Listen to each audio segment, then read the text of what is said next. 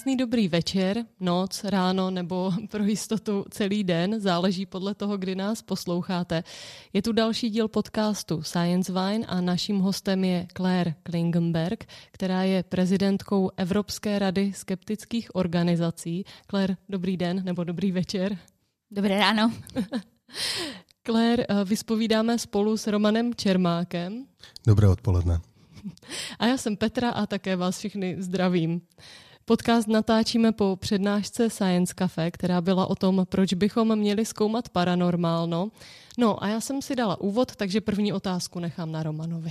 Když nad tím přemýšlím, tak si říkám, že přestože jsem vědec, přestože jsem vysokoškolský pedagog, tak přesto v mém životě určitou roli hraje paranormálno, hrají některé věci, které neumím vysvětlit, ve kterých se dokonce ani nesnažím bádat, jak to vlastně ve skutečnosti je, nesnažím se je racionálně vysvětlovat, protože tvoří eh, nějakou moji, řekněme, psychickou integritu a pomáhá mi to v životě. Claire, jakou roli paranormálno, respektive nadpřirozeno hraje ve vašem životě? Určitě velkou. Um, já miluji všechny různé předměty, které se pojí s tím paranormálním. A máme u nás doma vystavené vodu paninky, frenologické hlavy, různé měšce, uh, magické, máme spoustu virgulí, elegiho kolečko. No, to je vlastně běžná součást našeho života, paranormálno. Hmm. A máte věci, kterým věříte a nesnažíte se je pochopit? Ne, ale to je z toho důvodu, že já mám problém s tím, když něco nevím. a hlavně já jsem vyrostla s otcem, který si neustále něco vymýšlel a neustále fabuloval a hrozně ho bavilo, že mu ostatní lidi to věří. A já jsem toho vždycky veřejně opravovala a tomu samozřejmě hrozně vadilo, takže mi nazýval křiklounem pravdy. A uh, vlastně od té doby mi hrozně vadí, když někdo něco takhle zastírá nebo předstírá něco, co tam není. Mm-hmm. I když se snaží tímto lidem pomáhat? Ano, protože on to zní hrozně hezky, že člověk se snaží pomáhat. Ale pokud ten člověk nevěnuje ten čas, aby si vlastně zjistil, že skutečně pomáhá a jenom jde s tou domněnkou, že si myslí, že mu něco takového funguje, tak to je pro mě hrozně nezodpovědné. Já vím, že ten člověk má dobrý úmysl, ale dobrý úmysl nestačí. Spousta lidí má dobrý úmysl a může to dopadnout velmi tragicky. Mm-hmm. Já nevím, jestli tady po té diskuzi nebudu mít takovou plitčí otázku, ale vy jste v klubu skeptiků a vy vyvracíte paranormální jevy. Jak to vypadá? Já bych řekla spíš, že testujeme. A naše, naše snaha není a priori nic vyvracet. A skeptici se snaží být spíš vyšetřovatelé než vyvraceči. A to, že to bohužel dopadne vždycky tak, že to vyvrátíme, opravdu není um, programové nastavení. To je spíš, že to tak vždycky dopadne. No. Vlastně my fungujeme na několika úrovních, jsou třeba nějaké případy, které rešeršujeme, pokud nám někdo pošle nějaký zajímavý případ, o kterém si někdo četl, tak my si najdeme k tomu nějaké další informace a můžeme o tom, o tom napsat článek, o tomu člověku o tom dát vědět. Vlastně, když se jedná o nějaké neřeč, nebo velké případy, tak tam většinou už nějaký jiný skeptik tu práci zatím udělal a potom ještě vybízíme vlastně v rámci projektu Paranormálního výzva tu spolupráci. A to je teda opravdu odhalení nějakého paranormálního jevu. Protože spousta lidí tvrdí, že umí něco přirozeného, ale potom, když dojde na lámání chleba, tak to nedopadne. A je to třeba smutné právě u těch příběhů, kde lidé tvrdí, že třeba umí nalézt ztracené dítě nebo umí opravdu zázračně někoho vyléčit tam je opravdu potřeba ten člověk si byl naprosto jistý, že tohle to umí, než to začne tvrdit. Protože pak je opravdu jedno, jaký úmysl má, když to nedopadne.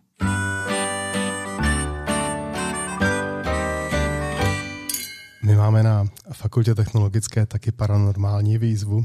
Už dlouhá léta naši fyzici říkají, že jestli jim někdo předvede paranormální jev, tak dostane zkoušku z fyziky. Je to zajímavé, protože eh, podle toho, co mi říkal profesor Ponížil, tak za tu dobu se to stalo dvakrát, kdy byla udělána zkouška z fyziky za předvedení paranormálního jevu. V jednom případě říkal pan profesor Ponížil, že mu toho člověka, který říkal, že rozsvítí žárovku, bylo líto a připustil že ta žárovka opravdu svítí, jelikož mu chtěl udělat radost. A ten druhý případ byl, kdy eh, se potkali s iluzionistou, vystupuje jako kouzelník a ten jim opravdu ukázal levitaci tak na tom se shodli, že to všechno funguje, ale přinutili ho, aby jim pak prozradil, jak ten, jak ten trik udělal a byl to opravdu trik. A mě tady v této souvislosti napadá, jak teda má vypadat ten tým, který zkoumá paranormální jevy, aby nedocházelo k omylům, jak by měl být poskládán, jak by měl být navržen experiment a jak bych to vlastně celé měl provést, pokud budu chtít tady tuhle činnost provádět tak uh, vždycky se musíme podívat na ten paranormální jev, který se testuje. Pokud, a vzít nejbližšího možného odborníka uh, v tom smyslu, že pokud je to teda něco, co se týká uzdravování, tak vezmeme si uh, několik lékařů, pokud je to právě něco jako telekinezie nebo rozsvícení čárovky, tak si vezmeme elektroinženýra uh, nebo fyzika. A uh, potom uh, tam máme právě někoho, kdo si nastuduje, jak by se to udělalo tím trikem, nebo kdo už ví, jak se to udělá tím trikem. A takže nějaký kouzelník, mentalista, iluzionista, kdokoliv, kdo má zkušenost právě s děláním těchto efektů bez toho příběhu. A pak tam potřebuje nějakého matematika, který nám spočítá pravděpodobnost v tom smyslu, uh, kolikrát se to musí opakovat, aby to bylo statisticky významné a aby se opravdu dalo nějakým způsobem mluvit o tom, že to je mimo náhodu. My máme nastavené naše kritéria na první kolo jedna ku tisíci a druhé kolo jedna ku deseti tisíci a cenu za úspěšný experiment dáváme právě po splnění obou kol. Mm-hmm. Je to publikováno v nějakém odborném časopise? Vaše výsledky, myslím tím, existuje nějaký časopis impaktovaný, kde by se vlastně publikovaly všechny ty nepovedené výstupy všech iluzionistů, para, paranormálně eh, fungujících lidí a podobně? Běžně ne, ale teď právě jsme se bavili o tom, že máme v plánu takovou tu publikaci odbornou udělat. Um, budeme uh, reflektovat všechny naše výsledky, plus uh, jeden náš člen Martin Bloch si vede velmi, velmi komplexní statistiku všech testů, které si byly kdy po světě udělány a jak to dopadlo a s ohledem na tu pravděpodobnost, která byla nastavená v těch testech. Takže máme to, připravujeme to, ale ještě jsme nikdy nepublikovali. Vy jste mluvila o týmu, který testuje paranormální výzvy. Jaká je vaše role v tom týmu? Já vlastně eh, hledám, pokud si takové podobné testy dělali, takže já dělám takovou tu rešerši kolem, koukám se, eh, dělám rozhovor s tím člověkem, který má jít do tohoto testu, eh, ptám se na osobní historii, ptám se, jestli nějaký jiný člen rodiny má takovou podobnou schopnost. Zajímá mě i třeba ta literatura, se ten člověk čerpá, nebo osobnosti, které ho zajímají a motivují k tomu, protože to i taky hodně vypovídá o tom, kterým směrem se ubírá a jak o té celé věci přemýšlí. Takže moje práce je ta rešerše zatím a, a potom pomoc s tou koordinací jako takovou na místě.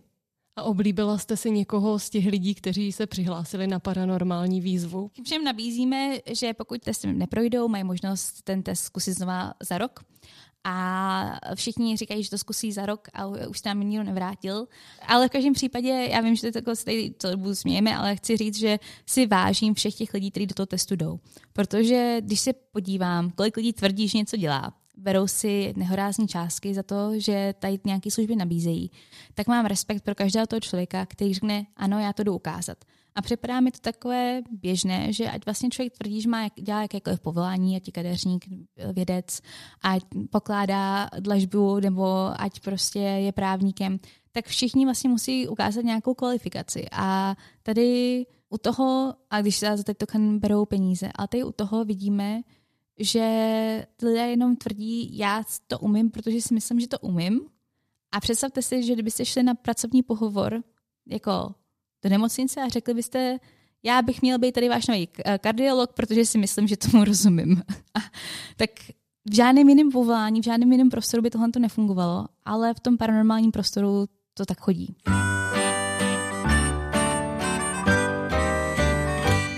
Přece jenom, když se bavíme o paranormálních jevech, respektive iluzionistech, tak se dostáváme taky velmi blízko k tomu, eh, kdy lidé šíří bludy a ty bludy a mnohdy vzdělaní lidé, které, které pak následně mohou způsobit eh, poměrně velké problémy. Když se takhle zamyslíte, najdete ty nejhorší případy, které se takhle v minulosti staly? Uf, kolik času máte? ne, tak um, asi reprezentativně. S tím nejhorším dopadem. Jo, vlastně. tak určitě během korony to, to, bylo, hmm. to bylo opravdu akutní, že to, co se šířilo, mělo velmi rychlé následky a uh, většinou předtím, když, i když někdo třeba jel antivax propagandu nebo tady o tom šířil uh, dezinformace a misinformace o očkování, tak to nemělo takový dopad a nemělo to takovou sílu, jako teď potom jsme viděli během té korony, že bylo opravdu potřeba rychle zajistit, rychle proočkovat obyvatelstvo a spousta lidí to odmítla právě na základě těch dezinformací, takže to si myslím, že ty osobnosti, které toto šířily, to je velmi, na eticky velmi napováženou. Hmm. Vy jste ještě zmiňovala ve vašem povídání jistého pana Jima McCormicka, který vyvinul detektor eh, bomb a ten detektor byl založený na čistém bludu, uvěřila tomu britská armáda. Eh, britská armáda nakoupila, respektive začal se tady tento detektor šířit a eh, následně kvůli tomu, že se že nefungoval, tak eh, zahynulo snad 2000 lidí, minimálně 2000 lidí v Bagdádu, protože se tam podařilo eh, propašovat, eh, propašovat bomba. Říkám si, kdo to prozradil, že to nefunguje, protože zjevně ti, kteří se tady takovýmto způsobem snažili, tak se museli domáknout toho, že, že, že je to věc, která není funkční. Tam vlastně, když se začalo vozit toho Iráku, tak tam se dělali ty jakoby veřejné představení tady toho detektoru, který, když ten voják věděl, kam ten detektor má ukázat, tak tam ukázal. V momentě, když samozřejmě to potom měl být slepý test, tak to takhle nefungovalo, ale oni nikdy nedělali slepé testy. A, a nebo když už jo, tak to je 50 na 50, takže to už, to už no, tam se člověk trefí v 50% případů, že? A to už vypadalo eh, samozřejmě působivě. Důvod, proč to bylo odhaleno, bylo, že samozřejmě se to začala zajímat americká armáda o tento nový přístroj a zjistili, že to je identický přístroj, který oni už znali z 90. let, vlastně z velmi podobného podvodu a kontaktovali právě se britské kolegy a začal se vlastně šířit a investigativní novináři jako Marion Jones uh, z The Guardian začali pátrat potom, jak to vůbec vzniklo a odhalit od Jima McCormicka a pak se spustila i ta soudní kauza s ním. Bohužel v tom Iráku tady tomu nevěnovali pozornost a používali to dál, protože nechtěli vlastně přiznat, že udělali tuhle tu chybu a že nakoupili za obrovské peníze nefunkční přístroje a teprve až 9 let poté to se přestali používat. Takže fakt ti atentátníci vlastně věděli, že nejdou do toho rizika, že budou odhalení, protože se prostě používá nesmyslný přístroj na detekci bomb. Ano, vlastně několik aut tam provezlo do Bagdádu přes ty checkpointy, kde byly tyto fakeové detektory bomby a jedna ta čtvrtí byla velmi, velmi silně poškozena. A mm. mělo to za následky spoustu životů. Ono už předtím se mluvilo o tom, že tady to je problém a že nějaké útoky byly právě, vyšly kvůli tady tomu, ale nebyla tam ta přímá jasná kauzalita a tady se konečně doprátrala ta přímá kauzalita a tehdejší uh, nový premiér Iráku zakázal používání těchto přístrojů i přestože ministr obrany byl proti tomu. Napadá vás ještě nějaký takový případ z moderních dějin? Um, určitě spousta třeba přístrojů, který tvrdí, že nějakým způsobem umí vás vyléčit, tak to je, to je obrovský problém. A jinak tak, takhle jakoby destruktivní v tom smyslu. Já vždycky tvrdím, že každá dezinformace je škodlivá, protože ono třeba z začátku si může stát, že není problematická, ale jakmile to je nějaká informace, kterou vy přijmete do svého systému, jako to myslím jakoby názorového systému a systému víry a přesvědčení, je to informace, na kterou se spoleháte a je to informace, o kterou se opíráte, tak v momentě, když dojde nějaký moment, kdy potřebujete, aby ta informace byla pravdivá a ona není, tak to může mít různé následky špatné pro vás. Přijdu k dalšímu. dalšímu. Ne, ne, ne. Já vám to vždycky nějak jako zkazím, co? Ne, ne, ne, ne, ne já, jsem, já mám tady schované ještě, ještě, ještě jeden zážitek z naší fakulty. Tentokrát asi můžu být zase jmenovitý pan docent Křesále, kterého si pamatuju, jelikož taky fyzik. Ano, ano. Tak ten říkal, jak byl v šoku, když si jednoho dne zcela ze srandy v nějaké skupině lidí si vzal Virgulino prostě proutek a řekl, protože oni, oni se zrovna zabývali tím, že přemýšleli nad tím, kde by vykopali studnu a on teda jako říkal, no tak to je v pohodě, tady si vemu proutek a ukážu vám to a teď říkal, šel po té zahradě a ten proutek se mu někde jako sklonil a říkal tak a tady, tady kopejte a tady bude ta studna a myslel si, že je to legrace. Oni samozřejmě tam tu studnu vykopali, ale menší legrace už byla, že tam ta voda je. Já tím mířím k té, to je, to je přece jenom jako rozšířená věc, že máme pocit, že vlastně proutkaři dokáží opravdu jako najít vodu. To už se přece muselo zjistit, jestli to funguje nebo nefunguje, ne? Jak je, jak je možné, že, že, že ten, pokud je to teda mýtus, tak proč se, proč se to vlastně jako dále, dále šíří? Tak konkrétně Česká republika má opravdu, opravdu obrovský komplex podzemních vod. Vlastně v České republice je spíš náročné se na tu vodu netrefit. A když teda se bavím o tom, že ta proutkař eh, vám řekne, že najde vodu, je dobré se zeptat, jestli umí určit hloubku. Protože to, že ta voda tam eventuálně konečně na konci jako někdy bude, ano, ale když bych kopla hned vedle nebo o sousedovi zahradu vedle bez jakékoliv virgule jenom náhodným způsobem, tak bych ji našla taky, když budu kopat dostatečně hluboko. Takže tady jde o to, aby uh, určil hloubku a teď tam se opravdu odehrává takový jako zajímavý moment. My jsme to viděli před natáčení našeho pořadu Investigátory, kdy jsme kopali studnu taky vraz tím způsobem schválně a kde jsme měli uh, několik právě proutkařů, kteří tam tu vodu hledali, tak uh, každý zvlášť a každý ukázal, že někde jinde. To za prvý, to myslím, že by se úplně stát nemělo, pokud by to opravdu byla spolehlivá metoda. A ten, podle kterého se to potom řídilo, tak uh, ten určil jednu hloubku uh, té vody a ta voda potom byla ještě, myslím, že asi o 6 nebo 7 metrů hloubš. Um, a on sám říkal, že má plus minus 20 cm přesnost. A tady právě toto reportování toho úspěchu a neúspěchu je vždycky problém, protože spousta proutkařů má říká, jo, jo, našel jsem. A, ale potom, když se potom podíváte dál a ptáte se na ty detaily, tak už najednou, už se to krásný příběh začíná jako rozplývat a jak se říká, kdo se moc ptá, moc se dozví. Vy jste říkala, že za vámi často chodí lidi, kteří si opravdu věří, jinak by asi nešli, ale stane se někdy, že donutí rodina nebo okolí toho člověka, aby si šel ověřit ten svůj talent. Takové přihlášení se. No, ano, jako, jako do Superstars. Já si to taky představuju, že tam je ten člověk, je tam ta porota, on vám to ukáže, ale tak to asi nefunguje. Uh, to, to jsme dělali, když jsme dělali uh, casting na nějaký osobnosti do toho pořadu, ale Jinak to většinou je tak, že on tam k nám přijde, my si nějak jako společně nějak sedneme k jednomu stolu a bavíme se o tom a, a navrhujeme společně ten experiment. To jsem vlastně zapomněla říct u té minulé otázky, jak vlastně se navrhuje ten experiment.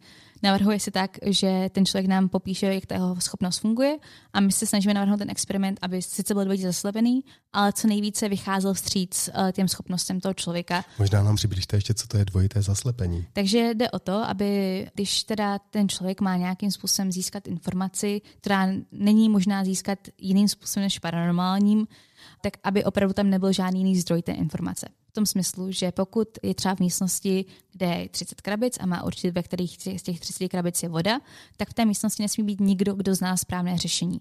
A nesmí se ani potkat s tím člověkem v žádném, žádné fázi toho experimentu, když už ten experiment je v průběhu, protože víme, jak fungují mentalisti, víme, jak fungují různí iluzionisté a různí profesionální podvodníci, kteří umí výborně číst řeč těla, umí si předávat signály, umí si předávat různé uh, mapky uh, nebo i signály rukama, takže potřebujeme, aby tyhle ty dvě skupiny byly naprosto od sebe izolované a aby nedošlo ke kontaminaci informací. Jaké typy lidí k vám chodí si ověřit ty své schopnosti. Ano, vy jste se ptali, jestli vlastně ty příbuzní k tomu donutějí.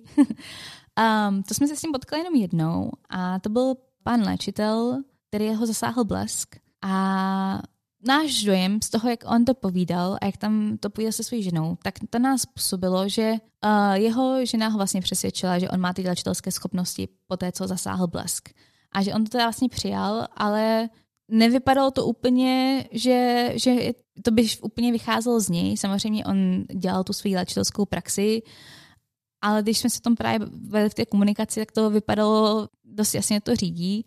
A tam právě i během toho experimentu, který když probíhal, tak paní mu přesně říkala, jak má vysypat tu místnost tou křišťálovou solí a co u toho má přesně říkat a hlavně by to nepoplet. A byl ten tlak na ní tak obrovský, že nám všem bylo trošku líto. A potom, když teda bohužel neuspěl v tom experimentu, tak eh, nám paní vš, jako všem vynadala jemu, jemu nejdřív, pak nám, pak chudák i kameraman to z nějakého důvodu chytal a takže všichni jsme dostali hrozně vynadáno. to zní jako smutná práce, tak to, když to popisujete. Jo, jo, tak když probíhá ten experiment, tak když jsou, když je rozdělen nějaké fáze, tak my během každé fáze necháváme podepsat uh, tím člověkem, tím uchazečem papír, že naprosto souhlasí s průběhem experimentu, že do, do této chvíle je spokojen, že všechno probíhá podle předchozí domluvy. A to jsme začali dělat z toho důvodu, že když na začátku jsme tady to neměli a odhalili jsme výsledky, tak najednou právě přišlo, ale mě bylo koleno, a nebo tohle, a vy z tohle to dělali špatně, nebo vy z tohle to tamhle to nějak zamlčili. Takže teď, když vlastně každou tu fázi zastavujeme a kontrolujeme, tak tam opravdu odpadají ty výmluvy nebo ty vysvětlování potom.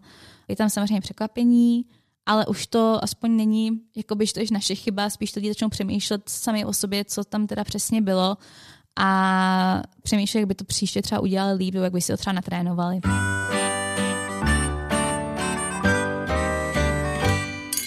Dal vám nějaký experiment zabrat, že jste si lámali hlavu nad tím, jak to ten člověk dokázal?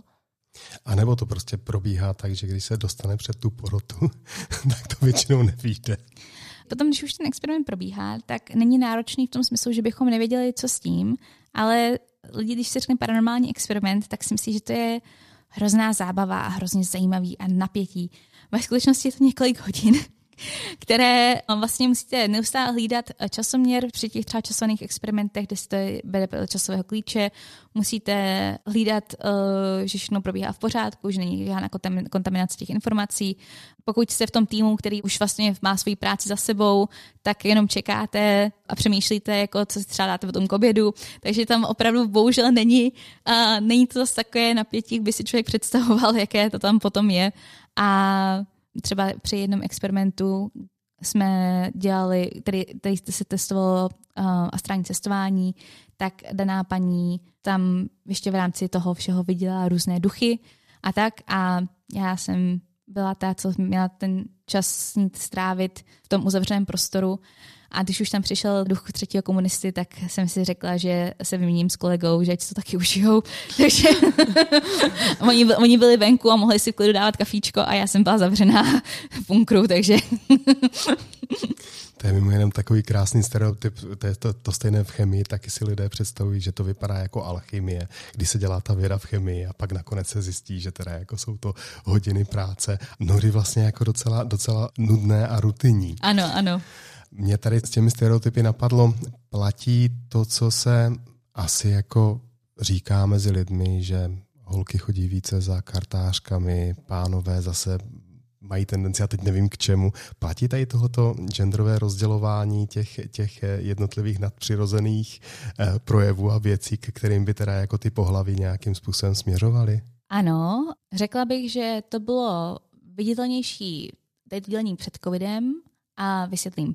Takže vlastně, když, jsme se, když se koukáme na ty jakoby, statistiky, co kdo v čem věří, tak ano, ženy spíš třeba utíkají na tu spiritualitu nebo pohanskou, na tu alternativní medicínu a muži se spíš chytají konspiračních teorií. A pak je právě hrozně zajímavé to antivaxnutí, které je fúzí tyto alternativy a těch konspiračních teorií, takže to je vlastně pro všechny. A to je vlastně hrozně hezký, že to ty lidi zrušuje. ale uh, vidíme, že uh, ale i jako ta esotericko-alternativní scéna se začala prolínat i s tou konspirační, že dřív to bylo trošku víc oddělený, že si člověk třeba jel nějakou tu vlastní spiritualitu a někdo zase měl strach z chemtrails, ale teď vidíme, že v rámci té ezoteriky je obrovský vliv těch konspiračních teorií, um, že už tam přestává být nějaká jasnější dělící čára.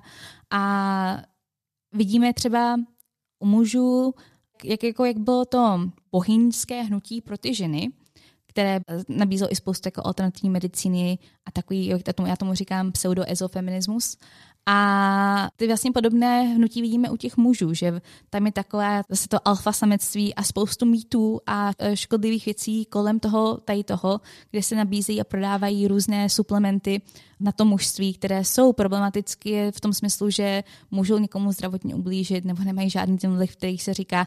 A i ta retorika kolem toho často je velmi nenávistná a konspirativní. Takže vidíme vývoj v obou těch scénách a vidíme tam propojení, které jsme předtím tolik neviděli. Vy jste mluvila o tom, co bylo dřív za ty jevy, které se vám objevovaly, nebo co chodilo častěji za lidi, za vámi, tak jestli to někam směřuje teď dál, jestli vidíte nějaký ten trend, kam se to posune dál. Máte nějaké teorie, s čím budou lidi přicházet třeba za 10, za 15 let?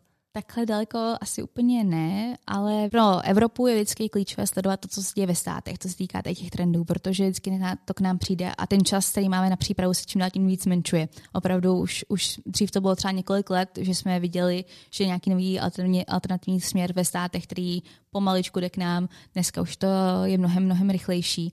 Vidíme, co se třeba týká té alternativní medicíny, která předtím byla taková se právě snažila, nebo působila, že se snaží být právě takový to návrat té přírodě a ty přirozené věci, tak dneska vidíme, že se snaží být taková jako paramedicínská. V tom smyslu, že nabízí v technickém, eh, moderním, jakože vědeckém obalu něco, co je stejně na té stejné úrovni, jako byly ty jakoby spirituálnější směry alternativní medicíny předtím. Hmm. Mě ještě napadlo tady v této souvislosti, existuje tam nějaká kauzalita s, se společenským statusem, respektive možná s politickým směřováním, protože to už je k tomu velice blízko. Ano, určitě. Určitě vidíme, že ty různé nové alternativní metody nejdřív používá ta vyšší společnost, ta, co si to dokáže jako finančně dovolit, tu novinku a pak to postupně se stane častější a častější. Například hezký příklad toho jsou ty infuze vitamínu C, které dřív opravdu se dělají jenom v nějakých těch soukromých drahých klinikách. Dneska vidíme v New Yorku, že už si můžete vlastně vedle Starbucksu si sednout na lehátko a dát si infuzi. Takže jak plně se to změnilo, ten přístup tady těm věcem, který si předtím brali, že jsou jenom pro určitý počet lidí. Ale právě tím, že to používají ty třeba ty celebrity, tak se tomu dá ta aura té skutečnosti a té vážnosti, že když to použijí oni, tak to určitě bude fungovat taky pro mě. A uh, vidíme tam takovýhle vliv. Jinak co se třeba týká uh, té politického směřování, tak mě naprosto fascinuje v, eh, v USA, kolik republikánských žen jede v multilevel marketingu z do, patronovaných doplňků. Obecně, kolik lidí tam jede v těch jako multilevel marketingu a opravdu, že tam je téměř jako tvrdá dělicí čára, že tam exkluzivně jako republikánské ženy jedou ten multilevel marketing. A navíc teď z nějakého důvodu se tak rozšířily různé doplňky stravy právě v tom a i ta konspirační scéna se na to zaměřila, na to těch doplňků stravy. Právě Alex Jones, známý konspirátor, který byl teď nedávno odsouzen za tvrzení, že tragédie Sandy Hook byla nahraná a že to byly všechno herci, tak ten prodával na svém webu pilulky na maskulinitu, protože demokrati pouštějí něco do vody a z toho jsou žáby homosexuální, tak abyste nebyli taky, tak potřebujete tady naší pilulku. A je prostě naprosto nesmyslný doplňky stravy, který by mi fakt zajímalo, co tam vlastně nakonec bylo za složení. Vidíme, že je to tam je to krásně tím, že vlastně i ta Amerika jako dvojpartijní, tak tam se to líp sleduje, než tady u nás. Tady si myslím, že takovýhle jako propojení úplně není.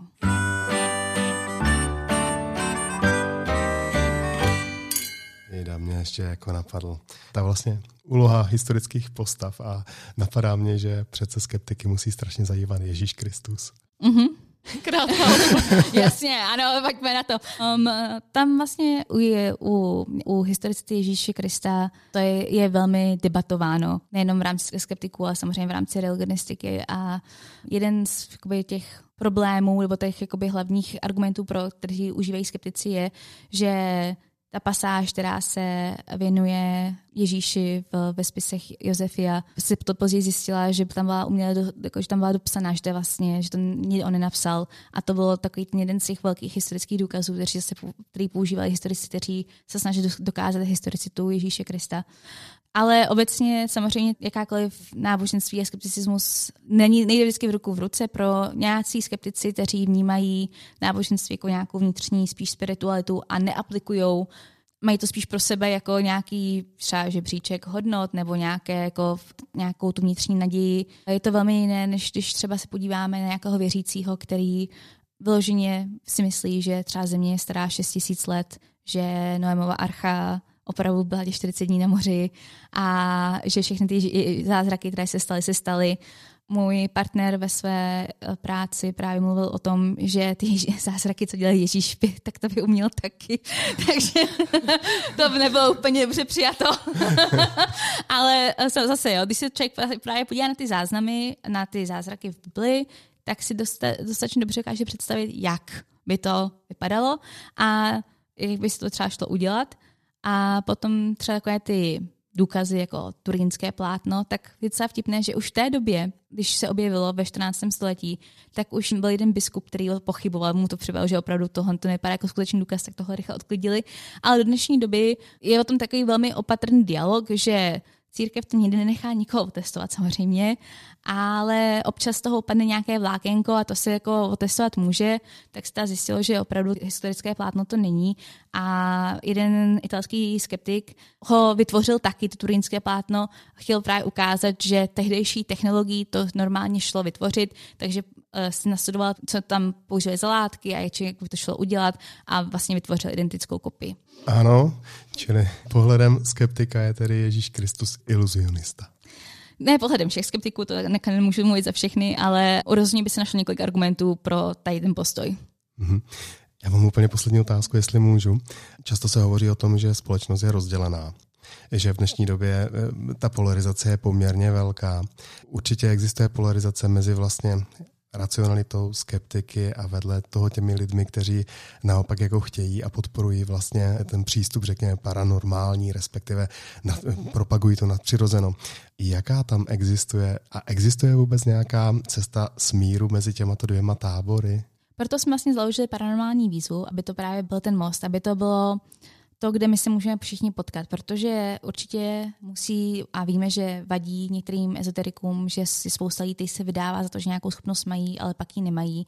A je, vždycky jde takový ten narrativ, ta představa, ale někteří jsou skuteční. Takže bylo to o tom, abychom teda našli společně toho skutečného, abychom dělali to zrno od plev. To právě jde na tom poli té klasické paranormality, když to kan pojmenuju ale samozřejmě s tím dnešním vývojem, tak i to skeptické hnutí se hodně adaptovalo. Vidíme obrovský rozdíl v, v těm těch oblastech zájmu, eh, které byly třeba v 90. letech, které jsou dneska. Vlastně dneska to paranormální zkoumání je velmi okrajové a je to právě spíš ten, ta metoda, jak lidi naučit pracovat s vědeckou metodou a, a vnímat, jak proč je důležitá. A spíš se soustředíme právě na ty akutní konspirační teorie, na vysvětlování že ano, klimatické změny se dějí a ano, způsobuje to člověk. A snažíme se spíš pokrývat to, co teď momentálně hoří, ale, k tomu třeba patří i problematika GMO a spoustu uh, mýtů, které kolem GMO panují a spoustu vyvolávání strachu, které se z GMO dělá, přitom je to jedno ze způsobů, jak můžeme mít udržitelnou potravu ještě spoustu dalších let. Takže je to hrozně těžké mít ten dialog, protože už oba dva ty tábory jsou posunutý hrozně daleko od sebe. Takže musíme jít ne přes ten názor, ale přes ty společné hodnoty. V tom smyslu, že jak skeptik, tak někdo dověří v paranormálno, všichni vlastně mají zájem mít bezpečný, spokojený život, aby se mohli splnit své přání, aby pokud mají děti, tak aby jejich děti byly, žili v bezpečí, měli kvalitní vzdělání, ať si pod tím slovem kvalitní vzdělání každý představí, co chce, aby nemuseli řešit, jestli jsou schopni koupit jídlo na týden. A to jsou ty naprosto lidské hodnoty, kde se můžeme všichni shodnout a pak se bavit o tom, jak ty hodnoty aplikovat. A to je samozřejmě mnohem delší a mnohem náročnější dialog. To je krásné, co řekla moc hezky. Tak s Romanem jsme vyspovídali prezidentku Evropské rady skeptických organizací Claire Klingenberg. Moc děkujeme za tak příjemné povídání, že jste tady s námi zůstala ještě takto večer a doufám, že se zase uvidíme brzy. Děkuji. Naschledanou. Naschledanou. Naschledanou.